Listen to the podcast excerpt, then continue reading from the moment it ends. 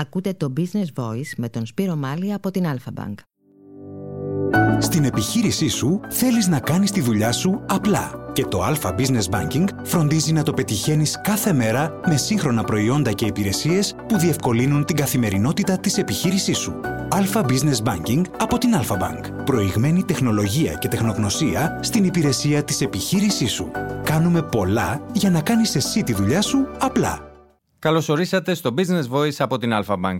Είμαι ο Σπύρος Μάλης και αυτό είναι το πρώτο podcast που παρουσιάζει Έλληνες επιχειρηματίες. Ένα podcast για τις ιστορίες και τις καθοριστικές στιγμές που κρύβονται πίσω από κάθε επιχειρηματική διαδρομή. Τι έκαναν σωστά, αλλά και τι έκαναν λάθος. Τι δεν θα επαναλάμβαναν εάν ξεκινούσαν από την αρχή. Τι τους κρατάει ακόμη ξύπνιους τη νύχτα, ποιο είναι το όραμά τους για την επιχείρησή τους, αλλά και για τη χώρα. Ήταν δεδομένο ότι δεν θα μπορούσα ποτέ να κλάψω μπροστά στους συνεργάτες μου, αλλά ξέσπασα για μισή ώρα στο σπίτι του, ήμουν μόνος μου, κλειδωμένος, μέχρι ότου έρθουν οι συνεργάτες μου και ξαναπάρουμε πάλι με δύναμη την επόμενη μέρα. Θεωρώ ότι η ψύχρημη αντιμετώπιση των πραγμάτων και πάντα μαζί με τους ανθρώπους σου, ότι σε στάθηκαν σε δύσκολες στιγμές. Σε αυτό το επεισόδιο, ο Παναγιώτης Τσινάβος είναι πρόεδρος και διευθύνων σύμβουλος της γαλακτοβιομηχανίας Κρικρή. Τον συνάντησα στις Σέρες, στο εργοστάσιό του, εκεί όπου το 2013, παραμονή Χριστουγέννων, έπρεπε να πάρει τη σημαντικότερη απόφαση της ζωής του, λίγες ώρες μετά από μια καταστροφική πυρκαγιά. Καλησπέρα από Σέρες, ε, καλησπέρα από μια μαύρη μέρα πραγματικά για τις Σέρες, γιατί ένα στολίδι ε, έχει σχεδόν καταστραφεί για την πόλη των Σερών και μιλάμε φυσικά για την γαλακτοβιομηχανία Κρικρή, η οποία σήμερα υπέστη ένα τεράστιο πλήγμα. Γύρω... Εσείς πότε το μαθαίνετε ότι έχει πάρει φωτιά το εργοστάσιο; Εγώ αποχαιρετώ και λέω χρόνια πολλά το προσωπικό.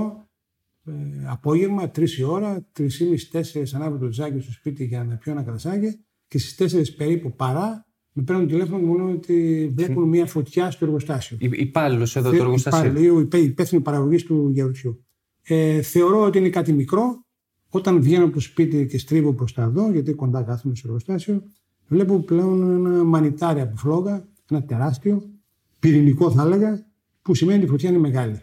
Μέχρι να έρθω, είδα ότι η μονάδα πλέον και εγώ ήταν δυνατά. Η, η αποθήκη ναι. ξεκίνησε την αποθήκη, επεκτάθηκε πολύ γρήγορα. Είναι μια άχαρη δημοσιογραφική ερώτηση, ε, αλλά πώς νιώθει ο, ο άνθρωπος που κρατάει στα χέρια του αυτό το εργοστάσιο, βλέποντας το έτσι; Εκείνη τη στιγμή προσπαθείς καταρχάς ε, να μην έχεις κανένα θύμα, αλλά το πρώτο μέλημά μου και μέλημα άλλων των ανθρώπων μας που είχαν ήδη μαζευτεί ήταν να απομακρυνθούν οι άνθρωποι ώστε να μην έχουμε κάτι ε, οδυνηρό από τη φωτιά ή από πιθανές εκρήξεις, από έφερτα υλικά. Άρα πρώτα απ' όλα είναι τα άμεσα μέτρα που σκέφτεσαι, είναι η ζωή του πιο σημαντικό. Και δυστυχώς η πυροσβεστική υπηρεσία παρόλες τις προσπάθειες ήταν ελλειπή όλα τα μέσα που είχαν. Για να καταλάβετε ότι τα τρία-τέσσερα αυτοκίνητα της περιοχής τους Σερών μόνο ένα ήρθε, γιατί τα υπόλοιπα δεν είχαν τα λάστιχά τους, είχαν πρόβλημα οι μηχανές τους και δεν ήρθαν. Τη μάχη δηλαδή αρχικά την έδινε ένα αυτοκίνητο; Τη μάχη την έδινε ένα αυτοκίνητο και τα περιοριστικά μέσα της επιχείρησης που είναι εσωτερικά. Που όμως δεν έφταναν γιατί η φωτιά είχε ήδη διαδοθεί πολύ γρήγορα. Η πρώτη κίνηση που έκανα ήταν. Δεν είχε νόημα πλέον να κάθομαι εδώ. Πήγα σπίτι να ηρεμήσω και έδωσα ραντεβού σε 3 με 4 ώρες, δηλαδή γύρω στις 8, με τα top στελέχη της εταιρείας. Για να δούμε τι κάνουμε την επόμενη μέρα. Έπρεπε να λύσουμε το θέμα του γάλακτος, πρώτο πάμε. Έπρεπε να βρούμε τρίτους να κάνουμε παραγωγή, γιατί η αγορά θα χανόταν όλη. Ήδη σχεδόν το μισό του τζίρου μας ερχόταν από τα γεωργία. Άρα κινδυνεύαμε να χάσουμε το μισό τζίρο, να χάσουμε την αγορά. Και όταν ξανακάνουμε την επένδυση, να ξαναρχίσουμε από το μηδέν. Κάτι που είχαμε ξεκινήσει πριν από σχεδόν μια δεκαετία. Καταφέραμε, βάλαμε σαν στόχο να μην χάσουμε κανένα πελάτη, άρα να βγούμε γρήγορα με προϊόντα, να ξαναχτίσουμε το εργοστάσιο καλύτερο, να το σχεδιάσουμε και να το ξαναχτίσουμε καλύτερο από ό,τι ήταν σε 8 μήνες, να μην απολύσουμε κανένα εργαζόμενο και να μην μειώσουμε κανένα μισθό, παρόλο που ήμασταν κατά μεσή της κρίσης.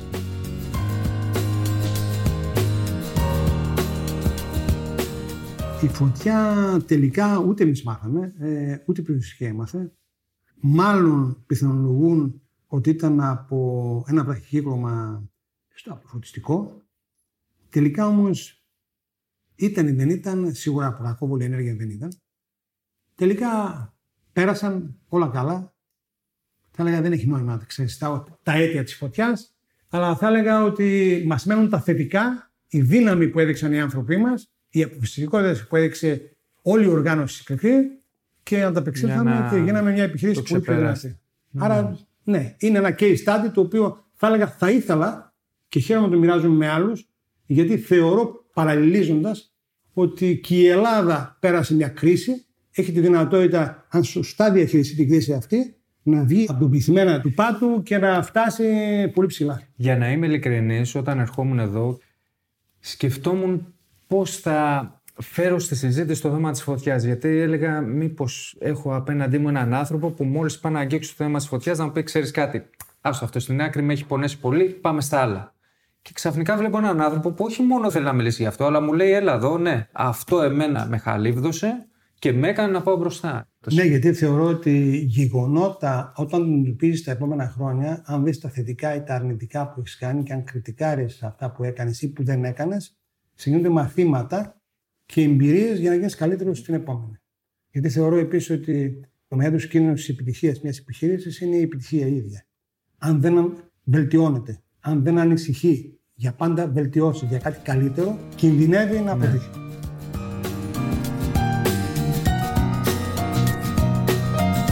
Τώρα εγώ μικρός γιατί είναι επιχείρηση πια που μετράει πάρα πολλά χρόνια, δεκαετίες, δεν μπορούσα να καταλάβω γιατί όταν πήγαινα σε ένα ψυγείο να πάρω παγωτό, έβλεπα το όνομα Κρικρή.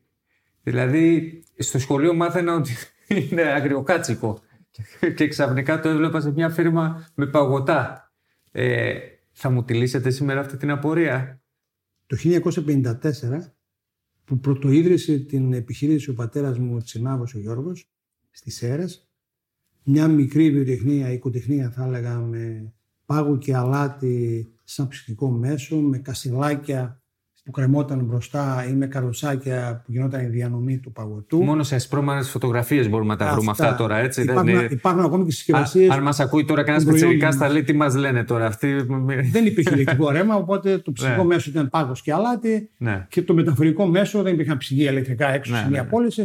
Ήταν τα καροτσάκια ε, που περιφερόταν, φώναζαν οι πολιτές και μοίραζαν παγωτά. Ε, έτσι λοιπόν ξεκίνησε. Όταν ο μπαμπάς ε, ξεκίνησε την δουλειά έπρεπε να βρει ένα όνομα.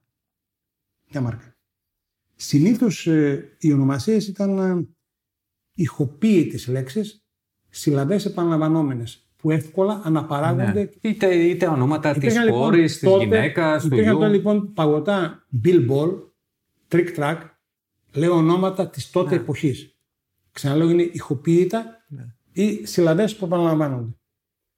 Μέσα λοιπόν σε αυτό το περιβάλλον και αυτή η λογική του να δημιουργήσει ένα όνομα, οι εφημερίδες ε, της ημέρας έγραφαν για τον Τρούμαν, για το ταξίδι του στην Αθήνα και τους κριτικούς που τον υποδέχτηκαν στο αεροδρόμιο και τον έκαναν ένα δώρο. Ένα δώρο, ένα αγριοκάτσικο κρυκρί, το οποίο πήρε στην Αμερική.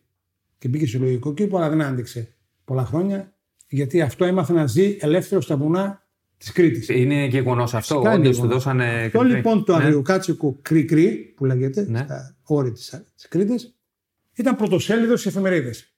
Το βλέπω ο Αμπάστα μου και λέει: Να ένα ωραίο όνομα. Το κρυκρί λοιπόν είναι μια καλή περίπτωση να τα βάλω στα προϊόντα του παγωτού.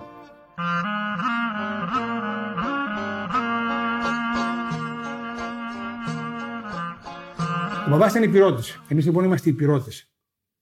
Καταγωγή από την Αρίστη και το Βίκο. Ε, γεννήθηκε μικρός στις Σέρες, εδώ μεγάλωσε, εγώ γεννήθηκα στις Σέρες.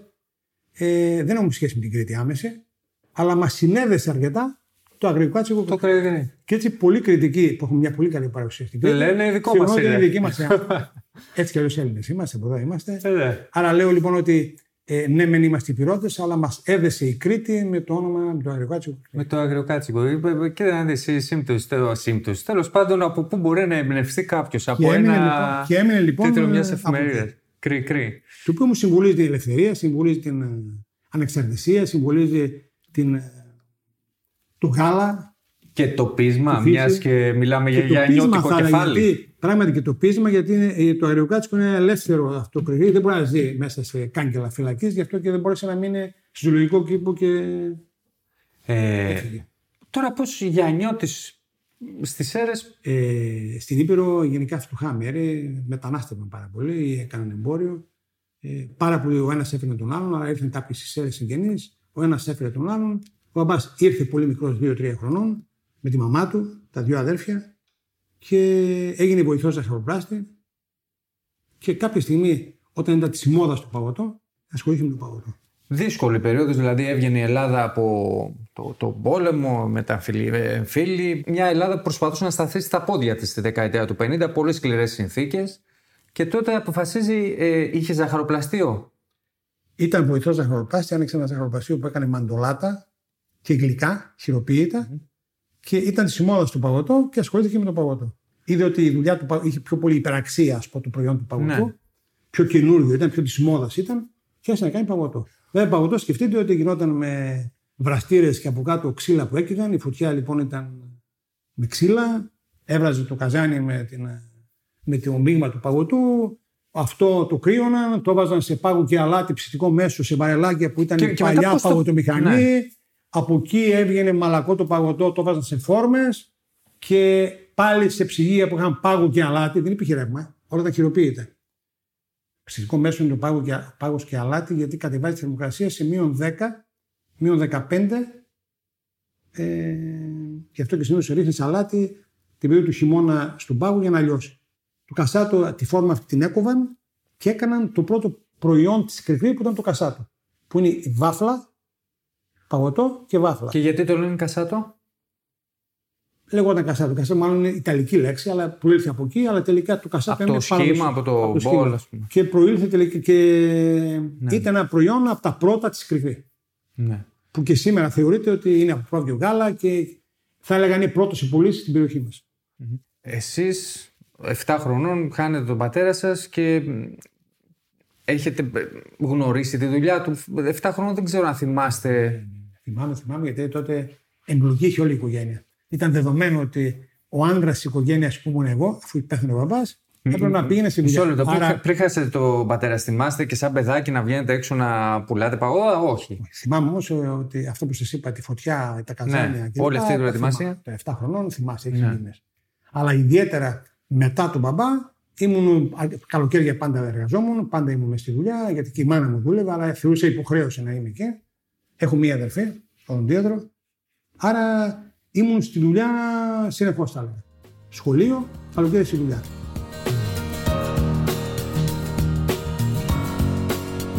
Ποιος στέκεται, στηρίζει την, το μαγαζί, την επιχείρηση του ζαχαροπλαστείο μετά το, το χάμο του πατέρα σας; Ο Σπύρος, ο αδερφός του πατέρα μου, ο Σπύρος ο συνάδος, ήταν καθοριστική η παρουσία του και η ενεργή συμμετοχή του και η μαμά κυρίως όμως βοηθητικά στην παραγωγή. Ήταν μια οικογενειακή επιχείρηση. Ήταν οικογενειακή. Όταν λοιπόν εγώ τελειώνω το χημικό και πάω Ιταλία να κάνω γαλακτοκομεία, γυρίζοντας το 83. Εσείς πήγατε να σπουδάσετε επειδή υπήρχε οικογενειακή. Όχι, προσπαθώ να δω βήμα-βήμα όπω πήγε. Επειδή υπάρχει οικογενειακή επιχείρηση και λέτε Α, έχουμε ένα ζαχαροπλαστείο, άρα και εγώ θα σπουδάσω κάτι για να δουλέψω σε αυτό. Παρόλο που η δουλειά ήταν πάρα πολύ μικρή, ε, ήταν μια βιοτεχνία παγωτού με αγορά μέσα στις αίρες, με λίγα ψυγεία μέσα στις αίρες, μέσα στο νομό Σερών, ναι. πουθενά άλλο δεν πηγαίναμε. Ε, ναι, μεν, δεν ήταν πολύ ελκυστικό το εργασιακό περιβάλλον, ούτε το όραμα της δουλειάς. Ήταν μια κοπιαστική δουλειά με πολύ χέρι. Ε, Παρ' όλα αυτά, από πίσω όμως δούλευε και ότι ο λόγος θα έλεγα, παρόλο που δεν δεχόμουν, δεν ήθελα να έρθω στη δουλειά ή να συνεχίσω τη δουλειά. Γιατί; Πήγε, γιατί ξαναλέω, ήταν μια πολύ, μια πολύ κουραστική δουλειά. Δηλαδή, έλεγα σε αρχή θα γίνω καθηγητής. Πήγα... Από πίσω μου όμως έτρεφα την ελπίδα ότι πιθανά να γυρίσω. Άρα, χημικό που πήγα, τρόφιμα. Ε, Ιταλία που πήγα και έκανα γαλακτοκομεία και επαφές που είχα εκεί με παραγωγούς παγωτού, είχα πίσω από το μυαλό μου πάντα τη συνέχεια της δουλειάς.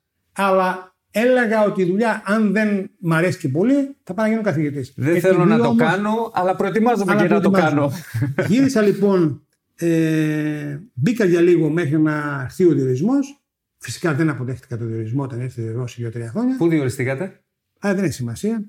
Και... Όχι, θέλω να πω εδώ στις αίρε. Καθηγητής, καθηγητής. Ε, κάπου σε ένα γειτονικό νόμο. Mm. Ε, δεν πήγα και συνέχισε τη δουλειά. Σε λίγο, ο Παναγιώτης Τσινάβος μπροστά στο μεγάλο δίλημα που αλλάζει την πορεία της επιχείρησης. Στην επιχείρησή σου θέλεις να κάνεις τη δουλειά σου απλά και το Alpha Business Banking φροντίζει να το πετυχαίνεις κάθε μέρα με σύγχρονα προϊόντα και υπηρεσίες που διευκολύνουν την καθημερινότητα της επιχείρησής σου. Alpha Business Banking από την Alpha Bank. Προηγμένη τεχνολογία και τεχνογνωσία στην υπηρεσία της επιχείρησής σου. Η Alpha Bank κάνει πολλά για να κάνεις εσύ τη δουλειά σου απλά. Το 1987, μετά από τέσσερα περίπου χρόνια παραμονής μου, έπρεπε να αποφασίσουμε αν συνεχίζουμε να αναπτύσσουμε τη δουλειά ή όχι με το θείο. Τότε λοιπόν αποφασίσαμε ότι κρατάμε τη δουλειά. Ο ανταγωνισμός ήταν πολύ μεγάλος. Τότε υπήρχε η Δέλτα και η Εύγα και η Άλτζιτα που είχε έρθει. Κάθε νομός, κάθε περιοχή είχε από δύο-τρει τοπικούς παραγωγούς παγωτού. Αυτοί όλοι εξαφανίστηκαν σε μια δεκαετία μέσα, λόγω έντονου ανταγωνισμού και διαφήμισης στην τηλεόραση και επικοινωνίας των τριών μεγάλων. Εμείς είπαμε ότι κρατάμε τη δουλειά, παραμένουμε και συνεχίζουμε να επενδύσουμε. Και ήρθαμε εδώ σε τέσσερα στρέμματα. Τέσσερα στρέμματα οικόπεδο. Σήμερα βέβαια, στα τέσσερα στρέμματα, τα τέσσερα στρέμματα έγιναν 80, ε, σε ένα χώρο που είναι πάνω από 30.000 ε, τετραγωνικά μέτρα καλυμμένος, σε δύο σύγχρονες μονάδες, καμία σχέση με το παλιό. Εδώ λοιπόν αποφασίσαμε και είπαμε μένουμε και κάνουμε παγωτό υπήρχε κάτι που να συνέβαλε σε αυτή την, ε, την ε, απόφαση, κάτι, ένα κομβικό σημείο; Δηλαδή, όταν καθίσατε και είπατε τώρα τι κάνουμε, ε, το παρατάμε ή πάμε μπροστά. Ποιο ήταν αυτό που έγειρε την πλάστικα στο ότι συνεχίζουμε; Η επιμονή να, κάνω, να κάνουμε μαζί με το χιό κάτι καλύτερο και κάτι ευρύτερο. Το 87 λοιπόν που ξεκινήσαμε εδώ, ξεκινήσαμε και μια πλέον επέκταση της αγοράς στους γειτονικούς νομούς μια παρουσία μικρή στη Θεσσαλονίκη, λίγο στη Δράμα, λίγο στην Καβάλα. Το, το 1992 επίσης ήταν καθοριστικό που παρακολούθησα ένα πρόγραμμα MBA, διοίκηση επιχειρήσεων, δύο χρόνια. Εργα, εργαζόμενος πάντα στη δουλειά. Ε, ήταν ένα πρόγραμμα ΠΑΒΕ. Το ΠΑΒΕ ήταν ένα, ένα ευρωπαϊκά υπηρετούμενο πρόγραμμα που κράτησε 1,5 χρόνο, που όμως άλλαξε άρδεν τη σκέψη και τη διαχείριση της επιχείρησης πλέον μετά την απεράτωση του προγράμματος αυτού αρχίσαμε να επενδύουμε σε ανθρώπους, σε οργάνωση, σε σε. Και κάπου εκεί ήρθε και ο χωρισμός με τον Θιό, ο οποίος αποσύρθηκε από τη δουλειά και εκτινάχθηκε θα έλεγα και ξεδίπλωσαν όλες οι δυνάμεις της επιχείρησης. Επειδή είπατε ότι μόλις φεύγει ο Θείος, εσείς έχετε τελειώσει το μεταπτυχιακό και εκτινάσετε την επιχείρηση. Προφανώς υπήρχαν από το θείο σας πιο συντηρητικές απόψεις στη διαχείριση επιχείρησης και όταν έφυγε ε, απελευθερώθηκαν αυτές οι δυνάμεις; Από το θείο μου έμαθα πάρα πολλά πράγματα. Ναι.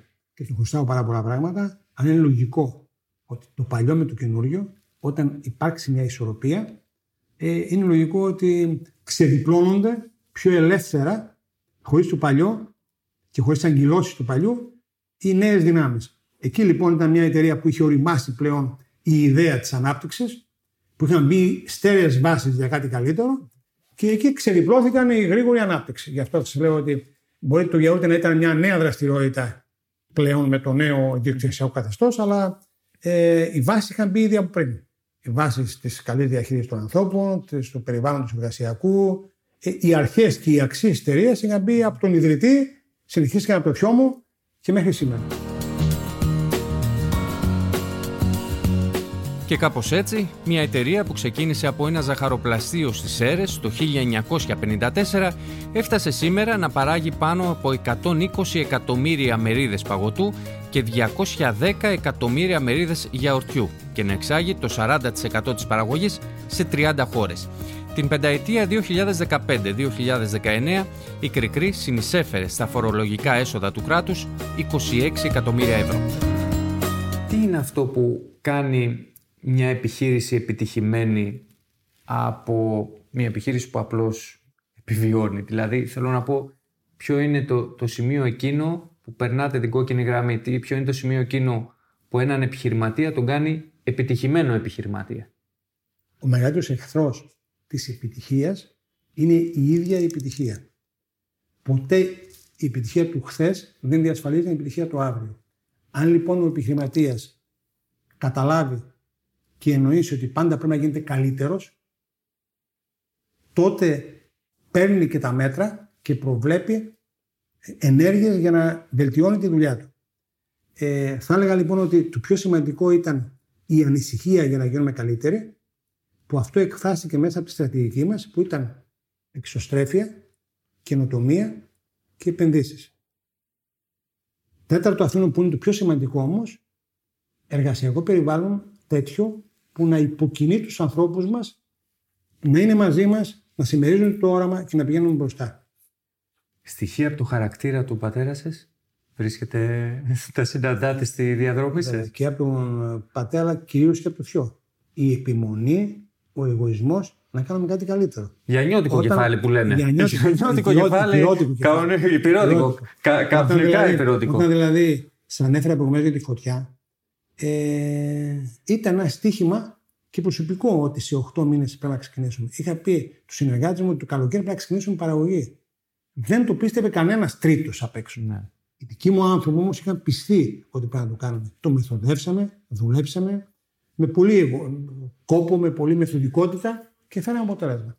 Υπήρχε στιγμή σε αυτή τη διαδρομή που δεν μιλάω για τη φωτιά. Η φωτιά είναι ένα τεράστιο κεφάλαιο που αλλάζει τα πράγματα μετά το 2013 που ε, φοβηθήκατε κάτι πραγματικά, ότι ε, εδώ το πράγμα στραβώνει πολύ και γιατί κάθε επιχείρηση δεν είναι ένα success story συνεχές, υπάρχουν και σκαμπανεβάσματα. Είναι λογικό ότι σε μια επιχειρηματική διαδρομή δεν έχεις μόνο επιτυχίες, αλλά και αποτυχίες.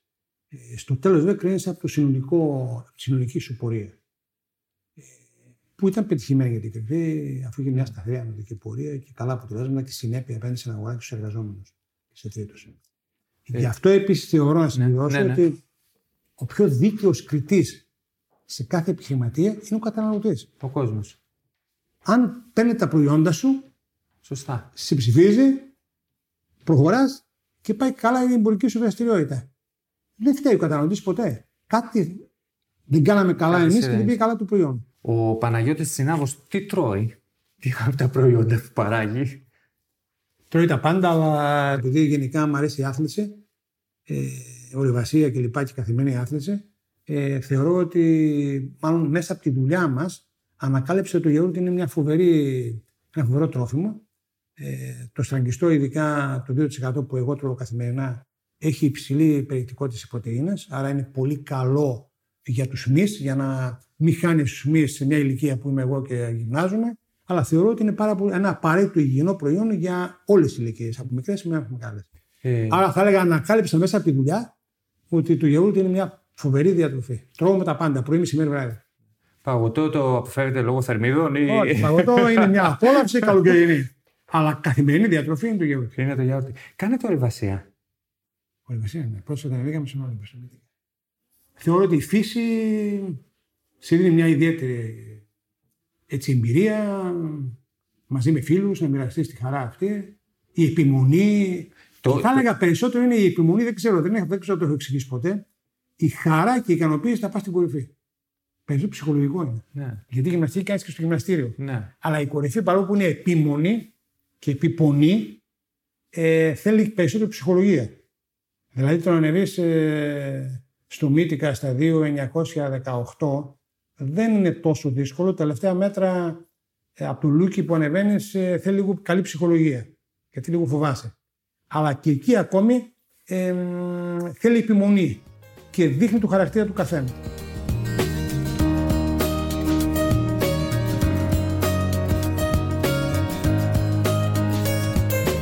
Η ικανότητα ενός ανθρώπου να διαχειρίζεται καλά το χρόνο του, αυτό θέλω και τους συνεργάτες μου, δεν θέλω να... Δεν ήμουν ποτέ υπέρ των υπερηριών, υπέρ της υπερεργασίας. Θεωρώ ότι μέσα στο 8 ώρα να τελειώνει ο καθένας τις δουλειές του, ε, να αξιοποιεί κατάλληλα το χρόνο του, γιατί αν δεν είναι ισορροπημένος με την οικογένειά του, με την προσωπική ζωή, με το γυμναστήριό του, με τα θέλω του, δεν μπορεί να αποδώσει τη δουλειά. Είμαι εντελώς αντίθετος με αυτά τα ωράρια που βλέπω πολλές φορές σε μεγάλα αστικά κέντρα, π.χ. Αθήνα, διαφημιστικέ εταιρείε, ναι. από τις 9 μέχρι τις 9 το βράδυ. Νομίζω αυτό κάνει πολύ κακό όχι απλά στον εργαζόμενο, αλλά και στην επιχείρηση που εργάζεται, ναι. γιατί δεν μπορεί να αποδώσει καλά ο εργαζόμενος. Δεν είναι παραγωγικός από ένα σημείο και μετά. Δεν ισορροπείς όλους τους κύκλους της ζωής, δεν μπορεί να φέρει αποτέλεσμα. Ναι. Οπότε και ως φιλοσοφία το να φτιάχνετε, να δημιουργείτε προϊόντα ε, που στοχεύουν στην ε, ε, καλή ζωή και υγεία είναι και στρατηγική της, εταιρείας, της επιχείρησης και αυτό κάνετε τα τελευταία χρόνια ούτως ή άλλως, έτσι δεν είναι; Σωστά. Ε, και παράλληλα όμως μέσα στην στρατηγική της δημιουργίας νέων προϊόντων είναι να, να βγάζουμε Ελλάδα, να χρησιμοποιούμε την ελληνική παράδοση και τις ελληνικές πρωτοσύλλες. Έτσι ήμασταν πρώτοι που δεσμευτήκαμε ότι παράγουμε γιαούρτια από 100% ελληνικό γάλα, γάλα από την περιοχή μας, γάλα μιας ημέρας, ημέρας.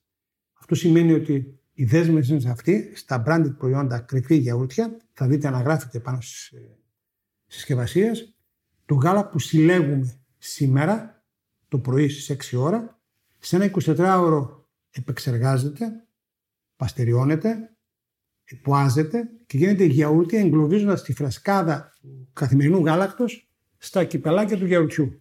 Αυτό είναι ένα μήνυμα πολύ καλό, ξεκάθαρο, αλλά και δίνει ένα προϊόν πάρα πολύ ποιοτικό. Είναι σαν να σας λέω, φάτε μία ντοματούλα από τον παξέ σας, το οποίο κόβετε σήμερα και τρώτε σήμερα, ή την έχετε 10 μέρες στο ψυγείο ή 20 μέρες μέχρι να πάει στην Αθήνα. Είναι λογικό ότι και τα δύο είναι πολύ καλά προϊόντα, αλλά πιο γευστικό πιο σωστό από κάθε άποψη και από θερμίδες ακόμη και από βιταμίνες ακόμη είναι ένα φρέσκο προϊόν. Ωραία. Τώρα εντάξει, ο, ο Παναγιώτης Συνάβος κατάφερε, έφτασε το εργοστάσιο σε αυτό το σημείο, ξεπέρασε το 2013 τη μεγάλη καταστροφή. Τα από εδώ και πέρα τι κάνει; Η στρατηγική μας ήταν να, ό,τι κάνουμε να το κάνουμε καλά και να είμαστε από τους πρώτους. Έτσι λοιπόν ε, δεν ασχοληθήκαμε με άλλα προϊόντα, δεν βγάλαμε τυριά, δεν βγάλαμε βούτυρα, δεν βγάλαμε ριζόγαλο. Είπαμε ότι στο γεώργιο που ξεκίνησε το 2003 πρέπει να γίνουμε πρώτοι. Όταν ξεκινήσαμε, είχαμε ανταγωνιστές που είχαν μερίδια αγοράς της τάξης του 60 με 65%. Με τα θηρία τα βάλατε. Όταν λοιπόν ξεκινούσαμε, οι περισσότεροι λέγανε Μα πού θα πας πέρα από τι αίρε σε πολλές γιαούρτι. Η κρυφή σήμερα πλέον, μετά από 14 χρόνια που ξεκίνησε, ένα στα τέσσερα γιαούρτια που καταναλώνονται στην Ελλάδα παράγονται επί Και την αλλαγή αγορά μιλώ. Αυτό σημαίνει ότι παραγωγικά είμαστε μακράν τους υπόλοιπους. Ε, σημαντική όμως, θα έλεγα, ανάπτυξη και ευκαιρία δίνει στην εταιρεία κρυφή ε, οι αγορές του εξωτερικού, μια που πλέον το 40% των πωλήσεών μας γίνονται στο εξωτερικό και μας δίνουν ευκαιρίες σημαντικής ανάπτυξης σε αυτές τις χώρες. Τρώνει ξένη ελληνικό γιαούρτι. Η αγορά σε αξία της Ελλάδος είναι γύρω στα 300 εκατομμύρια. Αντίστοιχα, πάνω από 300 του ελληνικού γεωργιού είναι στην Αγγλία. Γύρω στα 170 εκατομμύρια είναι της Ιταλίας. Αγορές οι οποίες ανεβαίνουν. Βέβαια εκεί δεν είναι όλα αυθεντικό ελληνικό γιαούρτι.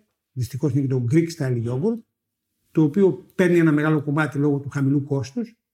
Ε, εμείς όμως έχοντας τη λύση του πολύ καλού προϊόντος που παράγεται αυθεντικά στην Ελλάδα, γιατί αυθεντικό ελληνικό γέρο σημαίνει παράγεται στην Ελλάδα ναι. αυθεντικό γάλα, έχουμε το συνειδητικό πλεονέκτημα και άρα μπορούμε να έχουμε και ένα added value στο προϊόν.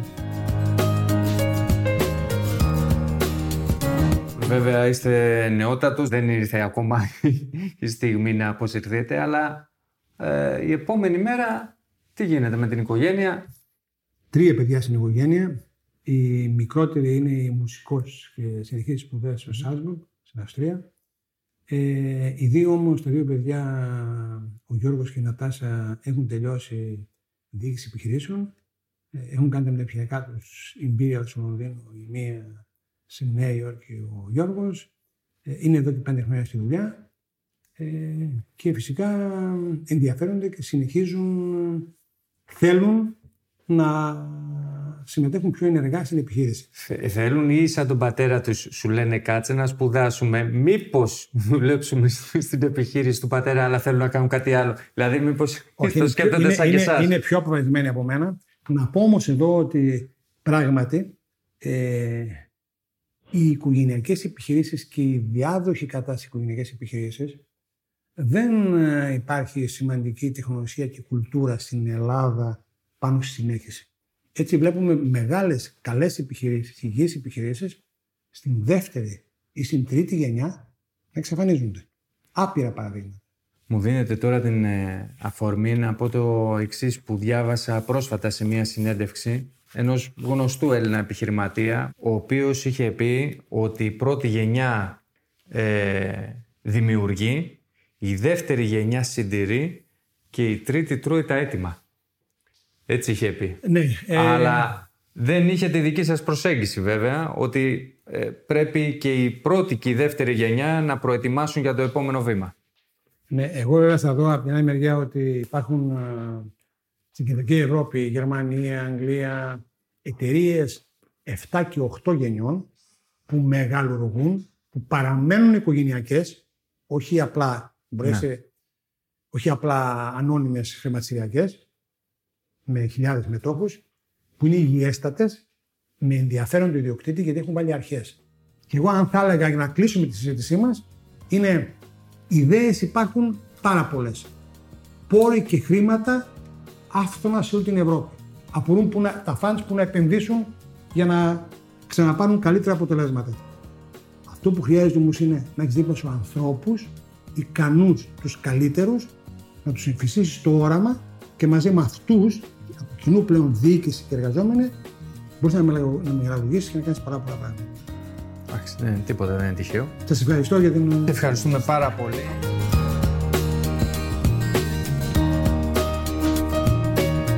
Είμαι ο Σπύρος Μάλης και αυτό ήταν το Business Voice από την Alpha Bank, μια παραγωγή του pod.gr. Στο επόμενο επεισόδιο, ο εινοποιός, αμπελουργός και συλλέκτης Βαγγέλης Γεροβασιλείου. Το Business Voice θα βρείτε στο alpha.gr καθώς και στο Spotify, Apple Podcast, Google Play Music ή σε όποια εφαρμογή ακούτε podcast από το κινητό σας. Αρχίζει να γεννιέται η, αν θέλετε, επιχειρηματική μου δραστηριότητα, η προσωπική, όταν συνειδητοποιώ στο Πόρτο Καράς ότι έχω κάνει μια, όχι ανακάλυψη, μια διάσωση μιας ποικιλίας που λέγεται Μαλαγουζιά. Είναι μια από τις πολύ παλιές ελληνικές ποικιλίες που χάθηκε επί τουρκοκρατίας, αλλά διασώθηκαν κάποια κλίματα σε πέργουλες, σε κλιματαριές. Εκεί διασώθηκαν οι ποικιλίες μας.